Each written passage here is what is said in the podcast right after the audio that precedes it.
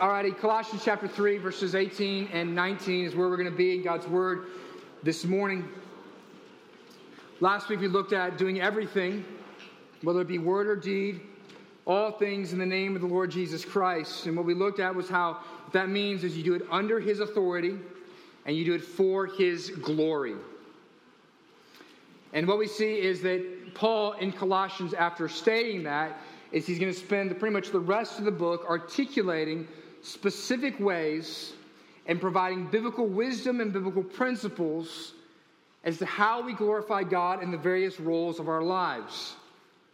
So we look at marriage and children and being a, a boss and being a, an employee over the next couple weeks. But this morning we come to marriage for the glory of God. Being married in the name of the Lord Jesus Christ.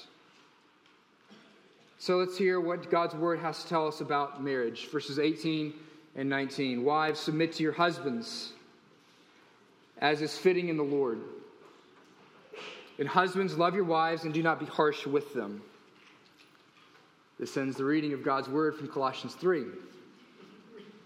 And that doesn't give us a whole lot to work with, does it? Um, but there's clear passages, fortunately, in the scriptures. And one of the uh, principles of interpretation in understanding the Bible and articulating the truth of the scriptures is that you interpret scripture or expound upon scripture with scripture. And fortunately, there's another book written by Paul, another letter known as Ephesians, where Paul addresses this topic in very similar tones, but expounds upon it significantly. And that's where we'll go as well this morning. Uh, in fact, Paul, we can perhaps even assume that the letter to the church in Ephesus, the Ephesians, was a circular letter. In fact, he may have assumed that in Colossians, that the church in Colossae already had the church that was the letter written to the church of Ephesus, and therefore um, that was the reason for the brevity of his words here. But turn with me to Ephesians chapter 5, verses 18 through 33, and there you'll find a parallel text. Not only does it parallel this in marriage, but it also you'll find that it parallels what has preceded uh, the same things we've discussed in Colossians chapter 3 you'll find a lot of similarities here. Ephesians chapter 5, verses 18 through 33. And do, picking up verse 18, do not get drunk with wine, for that is debauchery, but be filled with the Spirit, addressing one another in psalms and hymns and spiritual songs, singing and making melody to the Lord with your heart. Sounds familiar, right? Giving thanks as always and for everything to God the Father in the name of the Lord Jesus Christ, submitting to one another out of reverence for Christ. In verse 22, wives, submit to your own husbands as to the Lord. For the husband is the head of the wife, even as Christ is the head of the church, his body, and is himself its Savior. Now, as the church submits to Christ, so also wives should submit in everything to their husbands. Husbands, love your wives as Christ loved the church and gave himself up for her, that he might sanctify her, having cleansed her by the washing of water with the word, so that he might present uh, so he might present the church to himself in splendor, without spot or wrinkle or any such thing, that she might be holy and without blemish. In the same way, husbands should love their wives as their own bodies, and he who, for he who loves his wife loves himself. For no one ever hated his own flesh, but nourishes it and cherishes it, just as Christ does the church. And because we are members of his body. Therefore, and this is quoting from Genesis 2 Therefore, a man shall leave his father and mother and hold fast to his wife, and the two shall become one flesh. This mystery, mystery is profound, and I am saying that it refers to Christ and the church. However, let each one of you love his wife as himself, and let the wife see that she respects her husband.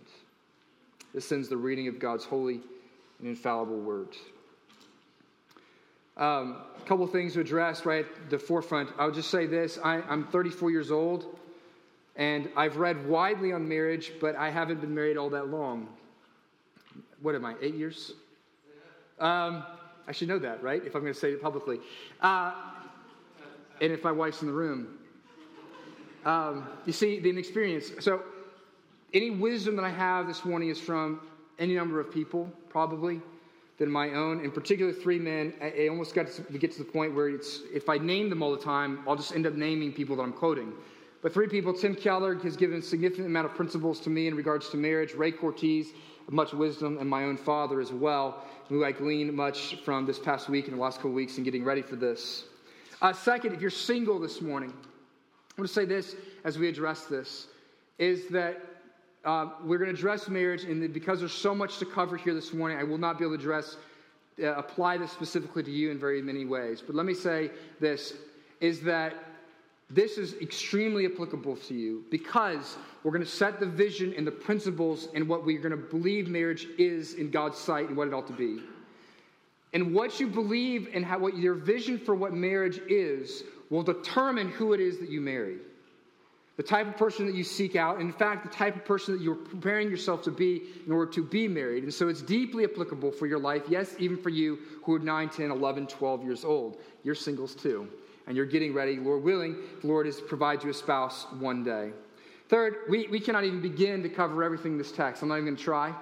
We're going to hit things pretty uh, principially this morning. I'm going to hit a few things on the design of marriage, but we're going to, we're going to, and we're going to take a time. It's going to take a long time to get through this. I'm going to try to hit as much as I can, but there, this is only the beginning of what can be said about this topic. There is no end to the amount of books, conferences, and sermons that have been written on this topic, and it is, it is, it is for good reason. There is nothing that can bring more joy into your life, nor or more sorrow into your life than marriage marriage. In fact, it is, uh, it's a, a, watershed moment for so many people. I'm uh, counseling five different couples right now through, through, through premarital counseling. So be aware of that, you married folks. There's lots of young marrieds around here. Also be aware of this. You, for those of you who are married, one last comment before we get started is this: is as, as married people, we get so busy with our commitments, and when, once we have children in particular, that even at church we become to have tunnel vision. We have singles everywhere in this church. I don't know what's happened the last couple of years, but 23, 24, 25 year olds are just crawling out the yin yang here.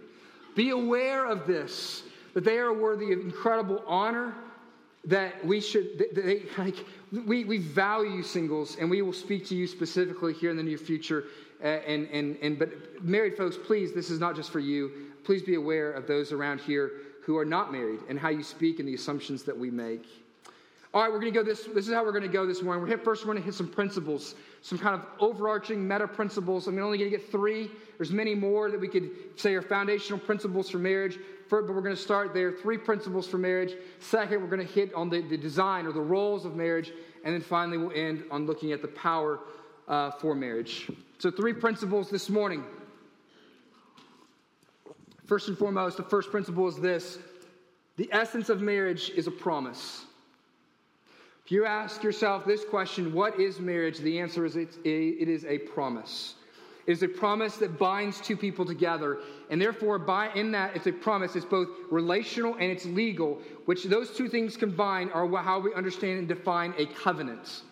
Marriage is covenantal by design, it is a relational contract. And it is the means by which, by this covenant, the two people become one flesh. They are bound together. In marriage, in a wedding, you are not declaring that you love the person that you're marrying. You're not declaring, nor are you declaring that you promise to remain together. And perhaps, perhaps very particularly, you're not declaring that, that you're going to remain together as long as you love one another. William Bennett, who's a significant voice in the Christian world in the 80s and the 90s, perhaps most famously for writing, writing the book of Virtues, writes of attending a wedding in which the vows between the bride and the groom went like this They pledged to remain together as long as love shall last. Bennett said, I sent them paper plates as a wedding gift. Listen, it, romance is wonderful, and the feeling and affection that comes with, with romance is great. But frankly, it will not sustain your marriage. It will not sustain a relationship through the thick and thin that comes with a marriage. There will come a day, maybe sooner or later, or maybe it's come for many of you if you've been married for very long, in which you'll, wake, up, your eyes will pop open, you'll look across the person in the bed with you, and you'll go, oh no. That might actually happen on the flight to your honeymoon. Literally, I'm serious. This is something that those who do premarital counseling should, should address with people, is there is often immediate buyer's remorse when you get, when you get married. And so when you, when you get married in your wedding day, it is not a promise that you will feel loving towards somebody, or even that you will, it, you, will that you'll stay, it's, you're, you're staying, that you're gonna, you're gonna love them forever no matter what. So you're gonna carry out the duty that God has given you. You see, this goes against the very some of the arguments that people have against marriage in our day and age. Someone could say, "I love this person. Why do I need a piece of paper to show this person my love?" Well, they miss the point of what love is, and even miss the point of what marriage is. is that marriage is a promise to be there not today on your wedding day, but a promise to be there in the future no matter what. It's a promise it's saying, it's saying, I'm putting on my calendar in two weeks, in two years, and 20 years, and in 50 years that I am going to be there. I am not going anywhere no matter what. It's permanence. It is a permanent promise, and it is till death. And this marriage covenant, this promise is the context by which two people become one flesh. We leave and we cleave, it says in Genesis. We leave our families and we cleave together so that we are united by this promise melded together so that we are melded together emotionally and socially and sexually. We meld our lives together, our finances, every part of it. And by the way, this is why sex outside of the bounds of marriage is illegitimate in God's eyes. Because it is meant to be the, both the consummation and the symbol of that promise. And then whenever it occurs in the marriage, it is covenant renewal. You've heard of makeup sex. That is legitimate. It's called covenant reaffirmation. It's called covenant renewal. You're saying, I am not going anywhere. And we experience once again, we are restored to the high point of intimacy between us. This is why, if you haven't made the promise, it is illegitimate to take part in the consummation or the renewal when the promise isn't there. That's principle one. Principle two is this the purpose of marriage. The principle or the purpose of marriage is gospel reenactment. Ephesians 5 25 through 27. Husbands, love your wives as Christ loved the church and did what? Gave himself up for her. For what purpose? So that he might sanctify her, having cleansed her by the washing of water with the word, so that he might present the church to himself in splendor, without spot or wrinkle or any such thing, so that she might be holy and without blemish. The gospel message is this. Tim Keller says the gospel is that Jesus stuck, saw us stuck in our human condition broken and nasty. And so he comes into our lives and lays himself out sacrificially. And as a result of his sacrificial ministry to us, we become gloriously beautiful. We become radiant in God's sight. This is the gospel story. And this is what you're to do for your spouse. That marriage, the purpose of marriage, is before the world to lay down your life in ministry for the purpose of pursuing the future glory self of your spouse.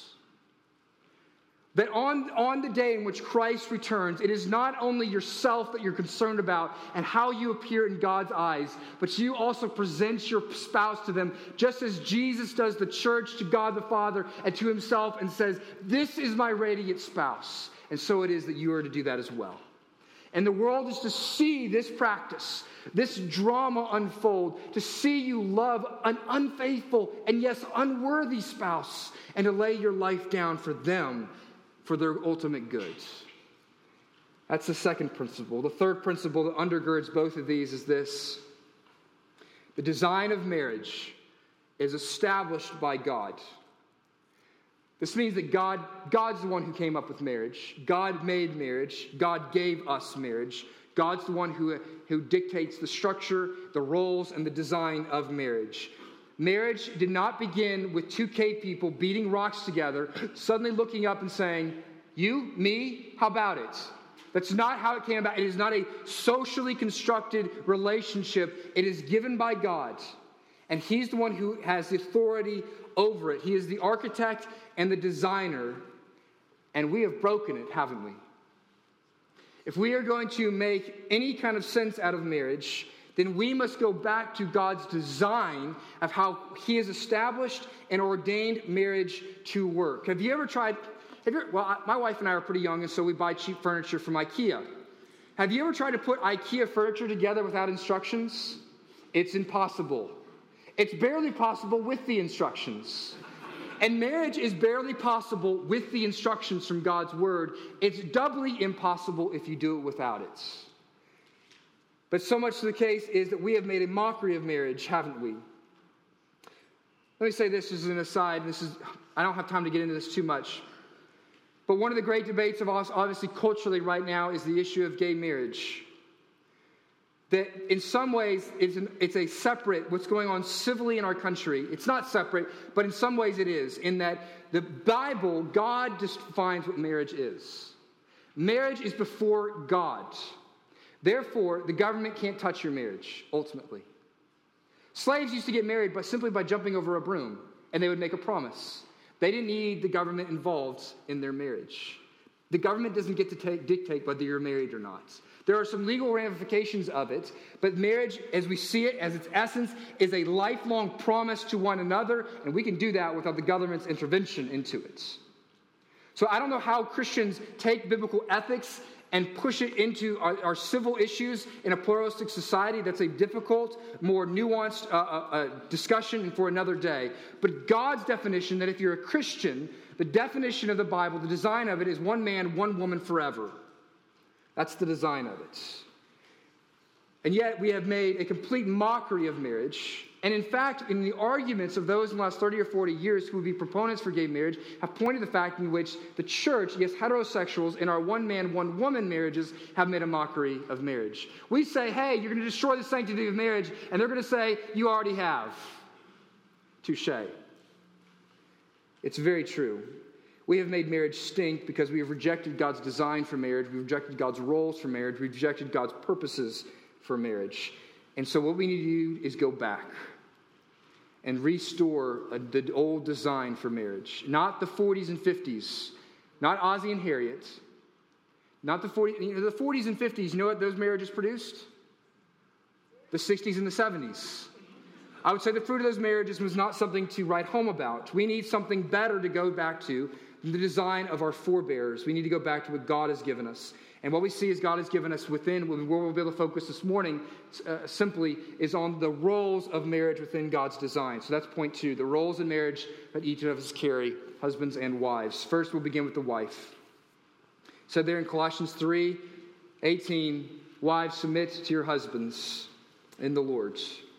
The role of the wife, this is a propositional statement, the role of the wife is as a helper and the calling of the wife in carrying out that role is to take up a position of subordination and submission.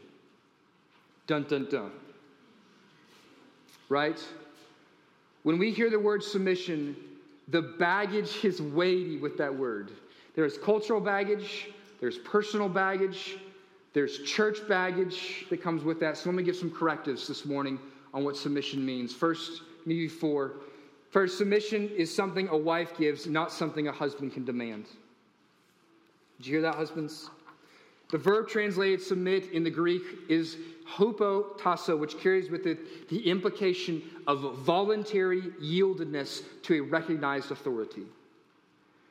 Men, we, we may, God may call us to be the leader, and we'll look at that later, but it is not your right to demand submission from your wife. And in fact, dare I say that you can't, you are not able. Submission, as we'll look at in just a minute for the wife, is in the end a disposition, a heart disposition towards some authority, and it's a posture in her life. She may go along with your decision, but she may not agree with it, and she may not submit to it in her heart of hearts. What we see is that Christ, even revealing to us what submission looks like, we read this earlier in Philippians 2. Did the Father remove something from the Son? No, it says that the Son emptied himself. The Son's the one who lays down his life. And so it is, husbands, we don't demand it of our wives. Wives, it is the calling of you to lay it down before your, before your spouse. Second, submission does not mean that a wife is obligated to follow her husband if he were to be leading her into sin. You know, there's the principle, and we talk about it often in regards to Christians and civil uh, disobedience, whether we follow the government when they're calling us to sin. And the, the, the, scripture ethic is you follow man, or you follow God, not man. And the same goes for the wife. That when her husband calls her to do something that is blatantly and directly in disobedience, that she is to follow God, not her husband. Now, here at Wise, I want to hedge on this and say this it better be a clearly defined command that your husband is calling you to disobey. Not some wisdom principle that you have gleaned from Scripture or some multiple ethical declension that moves way out from what Scripture states. You need to declare very, be able to see very clearly that God has declared that I not engage in this behavior. Third, submission does not mean silence on the part of the wife. A wife is not displaying a lack of submission if she criticizes or corrects her husband. In fact, it may be very much in line with her role as a helper to provide constructive feedback and criticism in a, in a loving and motivated sort of way. Corrective in nature is appropriate. Second, a wife, in, in speaking up, can share her requests and her desires. And let me say this, and maybe I'll repeat this later on, but husbands, I believe that submission ultimately means the wife acquiesces to the final decision of the, hub, of the husband and submits herself to it. The husband, husbands, probably 99% of the time, God has given your wife there as a helper, and you should listen to her. You should listen to her. Listen to her desires and her requests. Third, a wife can even teach her husbands. We even see evidence in the New Testament where, where women are involved along with their husbands and doing discipleship of men. My wife has taught me much, and if you're honest, men, you'll you agree with that as well. Wives can teach their husbands something, they have much to tell us in many, many areas of life. Fourth, submission does not mean that there is a simplistic set of rules in living out the gender design for our roles. Scripture is pretty generic and pretty, or pretty general and basic in its commands. The husband is the head and the leader, the wife submits to his leadership. But those are pretty broad in general. And there are ways in which Christians often have made mistakes in being too conservative and conservative in try to undo the political baggage from that word. Conservative in which they have conserved things that are cultural in nature that they ought not be conserving, or promote things as being biblical marriage or biblical submission that are not actually in line with Scripture. The Bible never says anywhere that women ought to be barefoot and pregnant in the kitchen. It doesn't say anywhere that women cannot go out into the workplace. In fact, it doesn't even say anywhere that women should even be the primary breadwinner. What it says is that men are responsible. So I ask you, men, are you should you be the primary breadwinner? Not necessarily. But the issue is the nourishment and the provision of your family is ultimately your responsibility. But you have a teammate and if your teammate makes more money than you, that's okay. If you have a teacher that makes $40,000 and he's the husband, and the wife is a brain surgeon and she makes $400,000, it is not disobedient for the wife to go work.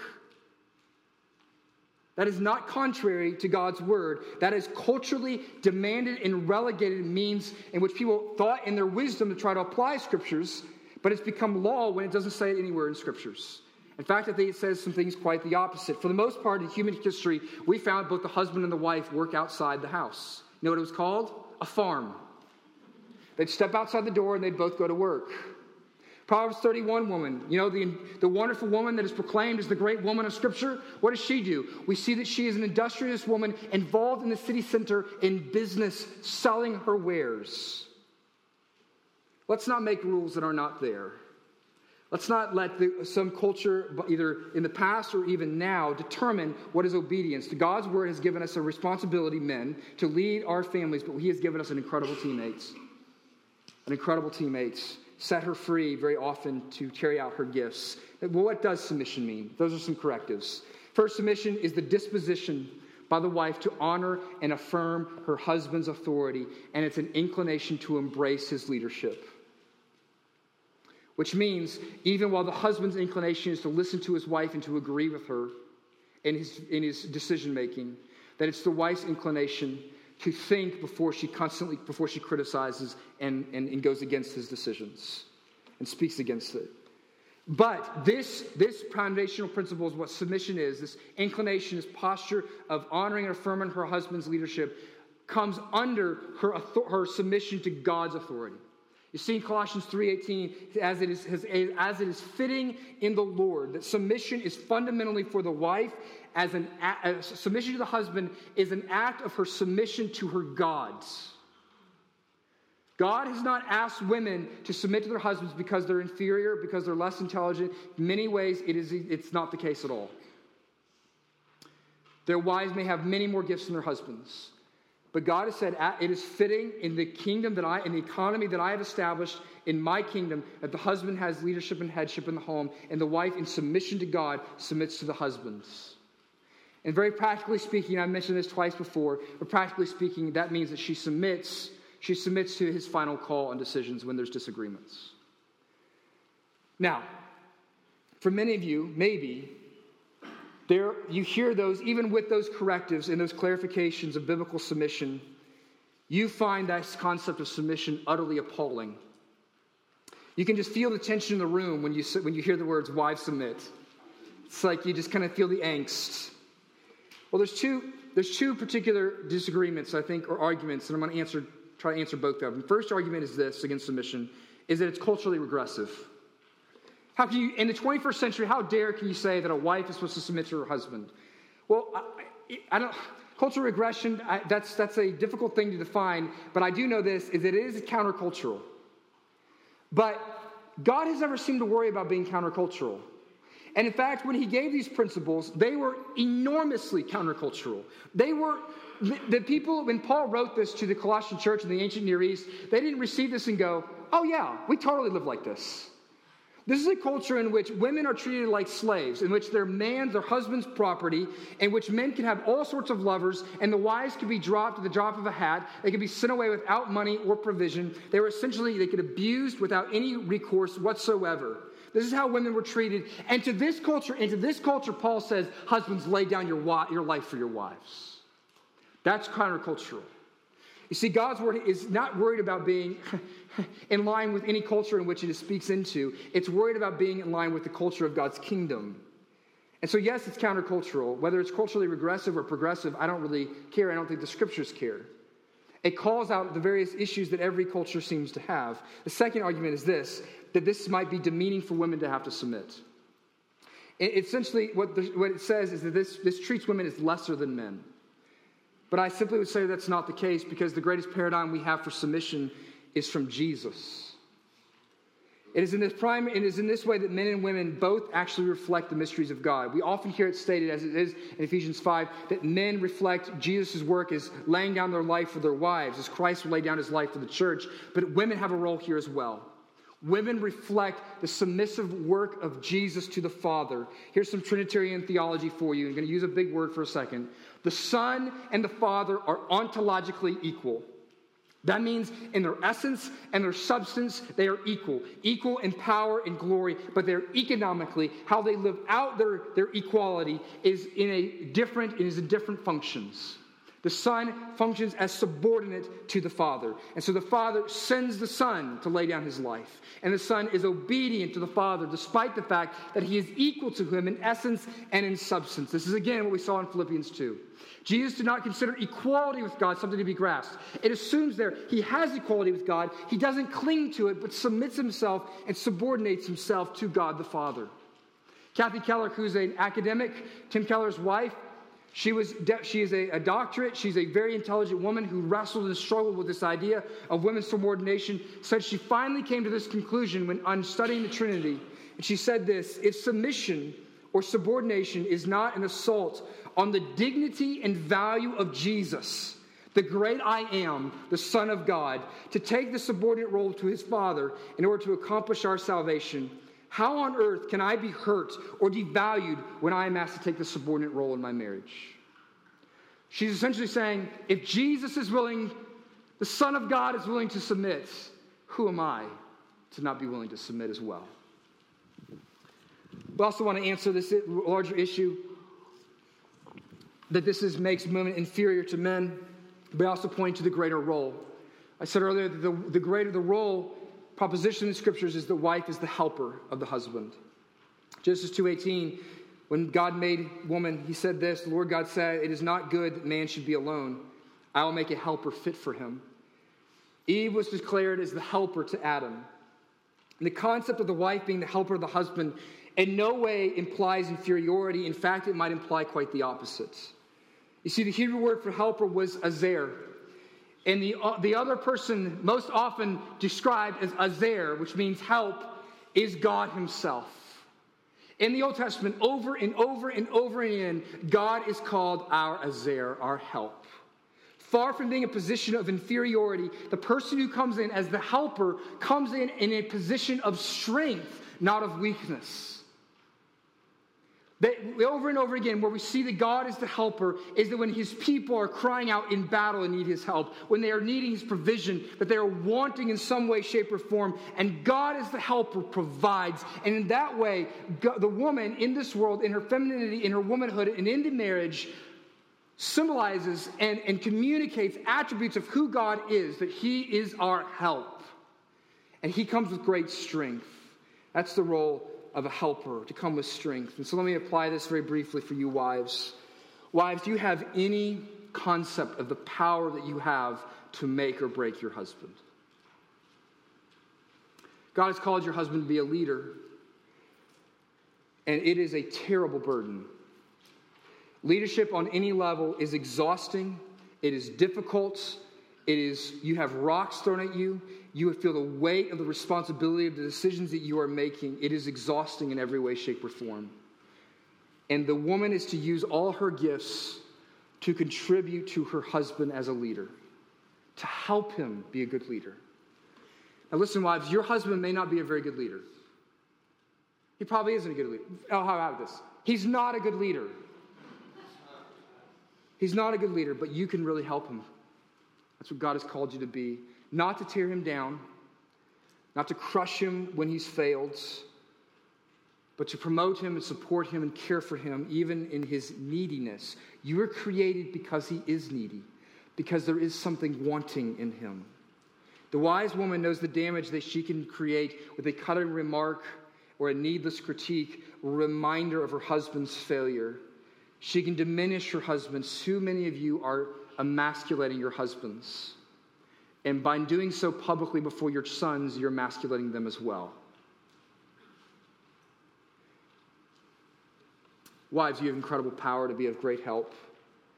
E.V. Hill, who was a fairly well known and prominent evangelistic preacher in the later part of the 20th century, at his wife's funeral, shared a story about how his wife helped him. he's sharing a very eulogy, and there he tells a story about how he and his wife, when they met, that she came from great wealth. Her, her dad was a college professor and, and college uh, president, actually, was of means. They hobnobbed with, with wealthy people and powerful people. Uh, she got to travel all over the world, go to great schools. And E.V. was from a poor family from West Texas and was now running a small nonprofit as a pastor in a struggling church when they got married. He said one night early on in their marriage, he came home one day and there was candles lit everywhere in the house. And he said, Ooh, this is nice. So he went into the bathroom and he went to flick on the, the lights to wash his hands, and nothing came on. And he walked out of the bathroom and he said to his wife, We don't have any power, do we? At that, she began to cry. She said, Sweetheart, you work so hard and you do everything you can for our family to provide, but we ran out of money and I couldn't pay the power bill and they turned off our power. At this, at his wife's funeral, he began to cry and he says, he said this, My baby my baby, she could have ruined me, but instead she said, Let's eat by candlelight. She could have crushed me, but instead she romanced me. The strength and power of a wife when her husband is down, you have the power to build him up, to help him even in his weakest moment. The role of the wife, the role of the husband. Ephesians 5 23, 25 through 29. I'll just read briefly here few verses. For the husband is the head of the wife, even as Christ is the head of the church, his body, and is himself its Savior. Husbands, love your wife as Christ loved the church and gave himself up for her, that he might sanctify her. We'll finish there. A husband is given the role of a leader in the marriage. This is a proposition. He has the role of leader, but his calling in that role is to lay down his life for the good of his wife and his family. The husband has been given headship or leadership in the marriage. But he has not given this as a right, but as a responsibility to bear up under it. You are called to fully surrender yourself in your leadership position, husbands, to serve your wife for her good. Husbands, your headship and your love of your wife, they cannot be separated from one another. Too often we have husbands who are, who are running away from their role as leaders. If you just acquiesce leadership to your wife, then all the love you give to her is mere sentimentalism. It isn't, you're not living into what God has called you to be. But if you take up headship without the context of and the ministry of love for her, then you are entering into cruel tyranny. So you either have cruel tyranny or cruel apathy, is the husbands that we so often see. You know, the cruel tyranny husband, they're fairly obvious to see, right? They're controlling, domineering. They put all the stress on their wife. They're aggressive, demanding, and very often they're abusive physically, emotionally, and yes, even sexually. And dare I say, brothers, there are certain elements of the church that because of this teaching on submission, that there are men, men whose proclivity has been encouraged by this teaching on submission, and they have used it to the death of their wives. Authoritarian husbands, and you can see them. You can see them. I grew up watching them. As a homeschool kid, homeschool fathers love, they love to homeschool. They love things under the authority and control. And this isn't a critique of homeschooling. We are homeschooling our kids. But there is actually there is a proclivity, there is something that we about the Christian that so often it draws men who like to control things. We like things neat and pretty. Be careful, men. This is a proclivity even for the Christian man. But headship is never portrayed in Scripture as being used for this reason. It is never used for self satisfaction. It is never, it is for your wife's glory, for God's glory, for your wife's good. I can't think of a more horrendous exploitation defamation of the gospel than a husband who uses his leadership position to run his little fiefdom and abuse his wife and his children, to use it for his thirst for power. He makes a mockery of biblical marriage. He smears the picture of God's love, and he therefore steals glory from God in order to serve his little Napoleonic kingdom. These men ought to be dealt with, church. Yes, elders, we should deal with these men. And wife, Women, submission does not mean that if your husband is abusing you, that you let him give away with that. You call the authorities. And if he's failing and he's a tyrant in your home, then you drag his bottom before the session of this church. And you say, I need some men to deal with this guy. And as long as I'm pastor here, we will deal with him. We got to bring him to us. You can't say this is our private issue. You've got to bring it to, towards, to us, write a complaint. Tell us about your husband. That's what the church is there for. That's the tyrannical husband. But there's also, maybe more profoundly, profoundly, the apathetic husband. This is the one who fails to take up his role as leader. The apathetic husband is disengaged. He's cold. He's, he's not very affectionate, except when he can get something out of it. He's often selfish, detached. He doesn't pursue. He doesn't take responsibility as he ought to for the wife, for the children. Brothers and sisters, brothers in particular, we have lost our nerve.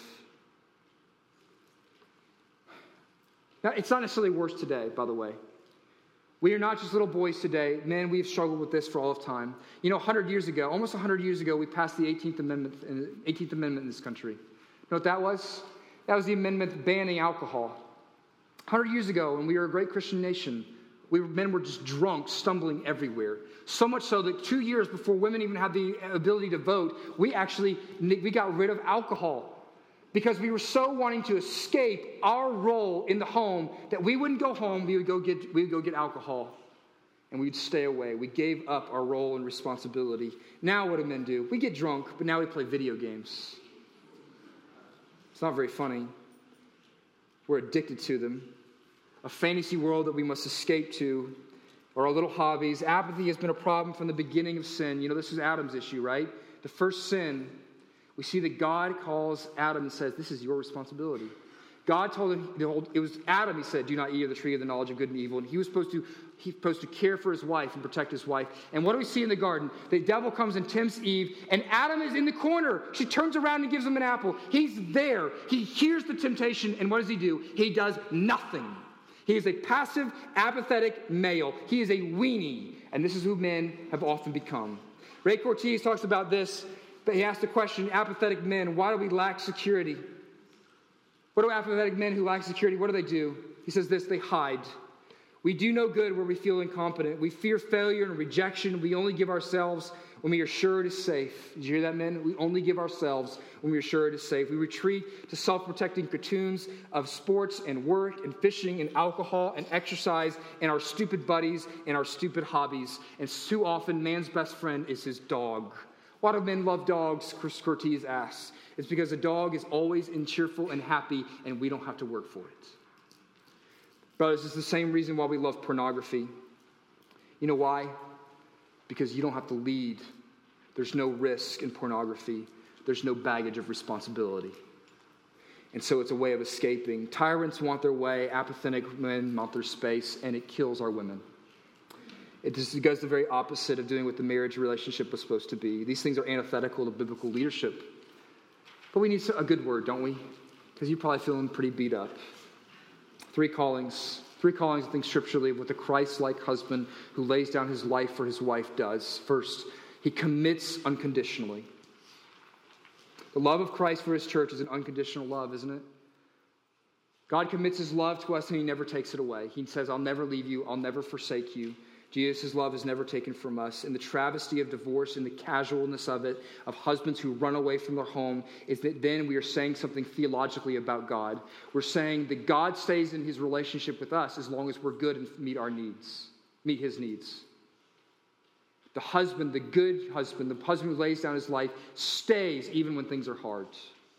God stays even when his bride disappoints him. And the good Christian husband stays when his wife gets sick.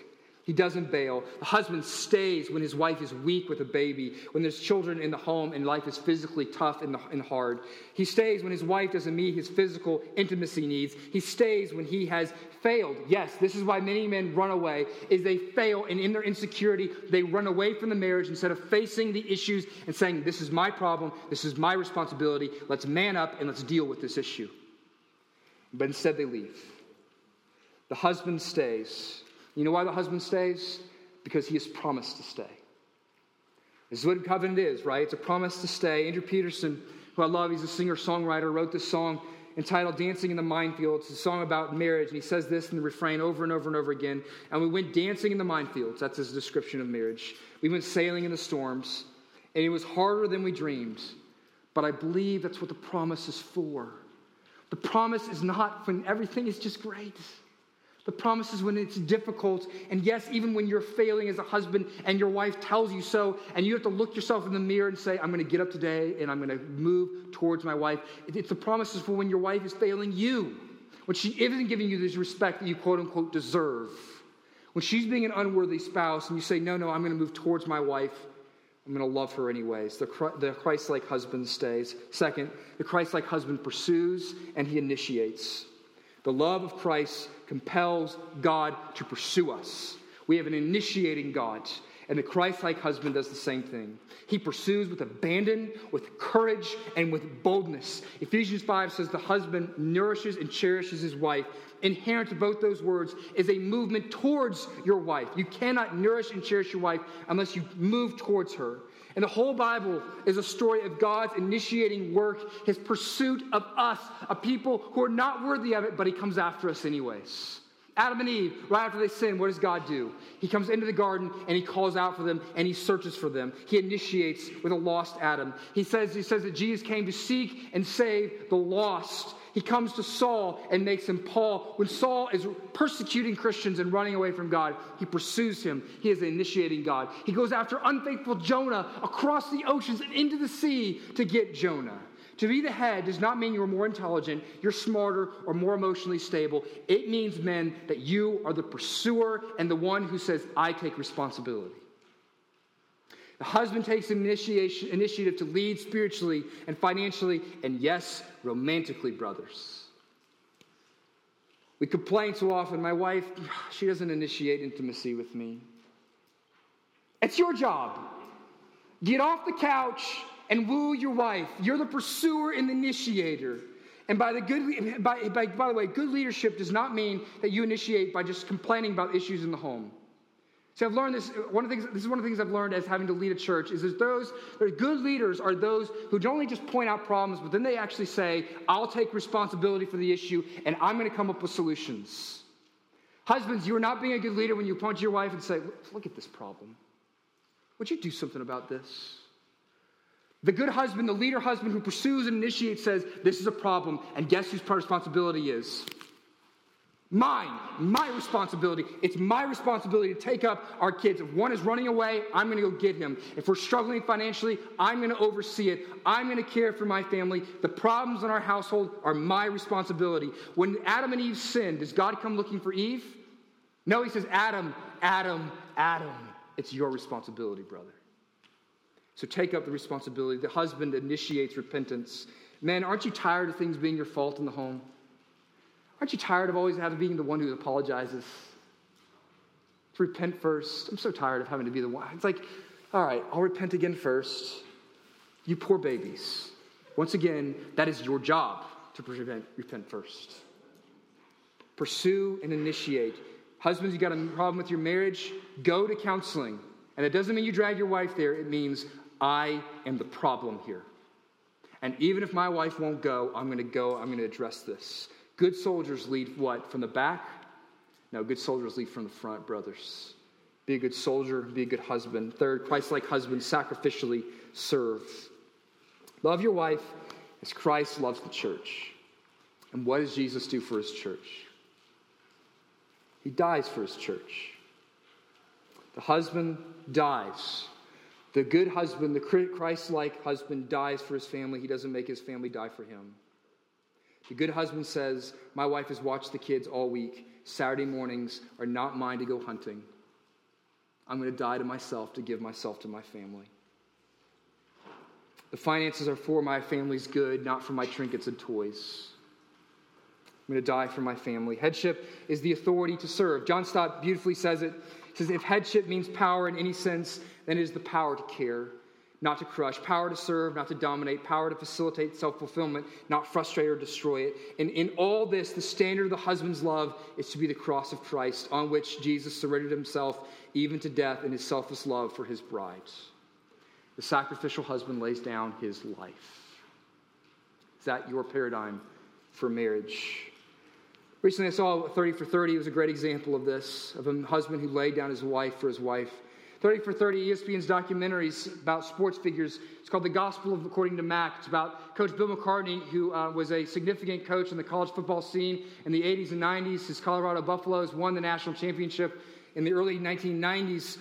But he was sitting in church one Sunday. He, McCartney's also known for starting Promise Keepers as well, if you're familiar with that ministry for men. But he, he, he was sitting in church one Sunday in which a guest preacher came in and said this. He said, I can tell a great deal about a man's character by looking at the countenance of his wife. Now, that may or may not be true, but Bill McCartney took it as true, and he looked over at his wife, and what he saw was this. He said, He saw in his, in his wife the face of a woman who had been drained of her joy and vitality and splendor by a husband who expected her always to follow his dreams and his ambitions. To express his repentance and obedience, here's what he did he gave up his coaching career the end of that year, he said, That's it, I'm done. And it wasn't to go start Promise Keepers, it was so he could dedicate his life to serving his wife. He gave down his ambition, he laid him down to give his life for his wife. This is what the Christ like husband does with the goal of seeing his wife beautiful and radiant before God. Brothers, I want you to see that both men and women, though, play this role of Jesus in our marriage, right? It's not just the man that plays the role of Jesus. Both of us reveal some aspect of what of Jesus' work. You see, Jesus revolutionizes the role of submission, serving through subordination. Jesus also revolutionizes the role of leadership by serving, by dying. Brothers and sisters, here's what de- marriage is it is death. It is death to self so that your spouse may have life. Radiant, glorious life. The problem, though, is this, isn't it? Here's the paradigm that so many of us have I will give my life to my spouse, but only to the degree that they are giving their life for me. That's called compromise. It's stupid.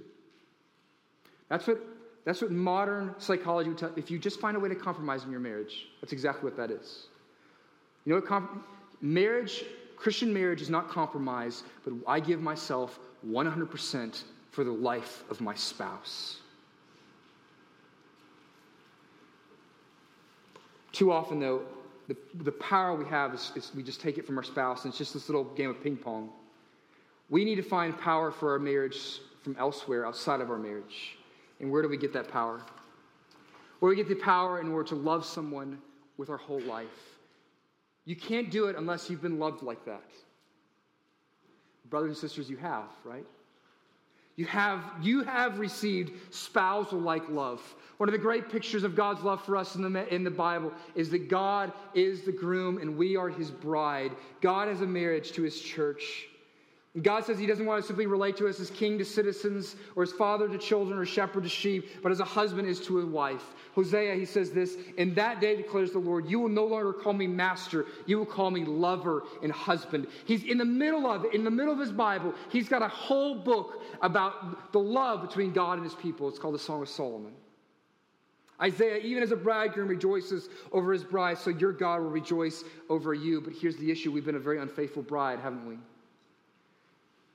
You know what? Um, you know that God does not have a good marriage? You think you have a bad marriage.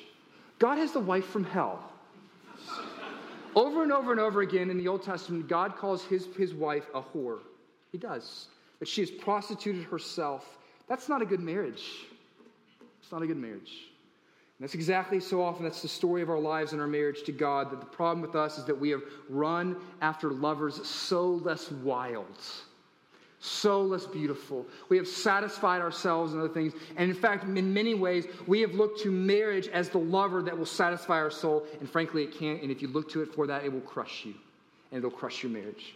Too often, too many of you, because marriage is the idol of your life, you've jumped into it too quickly because you thought it was going to give you happiness that only God could give you. For, for many of you, you're too, you won't get married because you're afraid of making commitment because marriage to you is such a big deal. I have to find the perfect person. And if I don't find the perfect person, it's going to ruin me. I'm not going to have joy in my life. And then there, there it goes. No, you got to find joy in Jesus, and then you can settle. you can settle. You can have a, a, realistic approach to marriage that knows I'm going to go in and I'm going to marry this wonderful person who's also deeply flawed and deeply broken. For some of you, you're killing your marriage because it's an idol, because you're putting the weight of it that only the marriage to Jesus can handle. But you do have spousal love. You do have a marriage to, to the love to feed into your soul so you can give out 100% to your spouse. Did you know, wouldn't it be great in all this conversation about marriage that if Jesus had given us a great example? You know, the liberal theologians think, think that Jesus had a, got married. Would it would be nice, right? To give us the perfect example of what marriage looked like. That'd be so great. But you see, Jesus didn't get married because he was coming for a bride. And the bride is you bride is you. And what did it cost for, for you to become his bride? See, marriage is an interesting thing, right? When you brought into marriage, there's this, there's this, this arrangement, this thing that happens. When you, when you marry someone, you become responsible for all of their assets and liabilities, don't you? You wed your life together. When I got married, man, I, my, my assets went way up. Way up. Our first date, our first date, I spent over 20% of my total net worth on our date.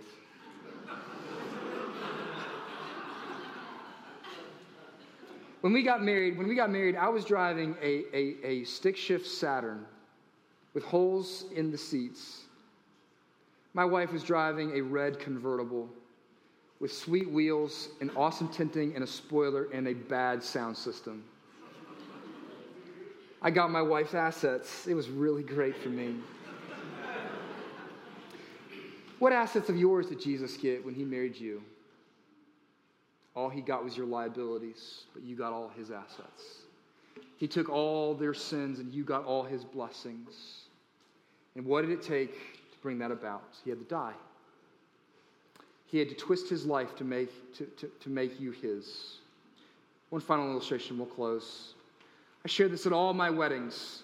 So, those of you that I've married, you've already heard this. Those of you that come to the weddings, I've already heard this illustration. But Robert Sizer, who was a surgeon, says the most memorable thing he ever saw as a surgeon was a pre-op appointment with a young white woman who, who was recently married and she had to go in to have her tumor removed from her face. And during the course of the surgery, in order to remove the tumor, it had grown into various places and they had to sever a facial nerve. And her face, as they peeled off the, the, um, the bandages, her face was contorted into a palsy. And it was always going to be there. And there, so she sees here in the mirror, she sees how her face has been distorted and twisted. And, and she asks the doctor, Is this how my face is always going to look? And he says, Yes, yes, it is. She blushes and tears into her eyes, and she looks away, but then immediately looks up to her husband. But her husband, her loving husband, is quick to act. He rushes towards her and he says, I think it looks beautiful. And there, with her eyes open, as her husband reached down to give her a kiss, she saw how he had to twist his face in order to connect with her lips.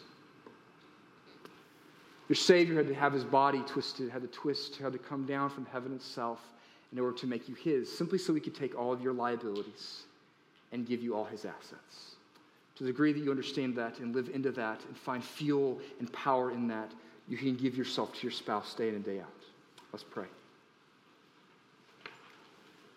Oh, gracious Heavenly Father, this is too much for us.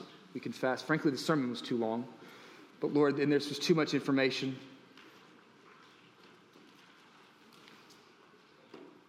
And this task of, of, giving, of dying, Lord, this task of dying, Lord, of pouring our love out for another person, it's too much for us. You ask too much for us, Lord. We need your help.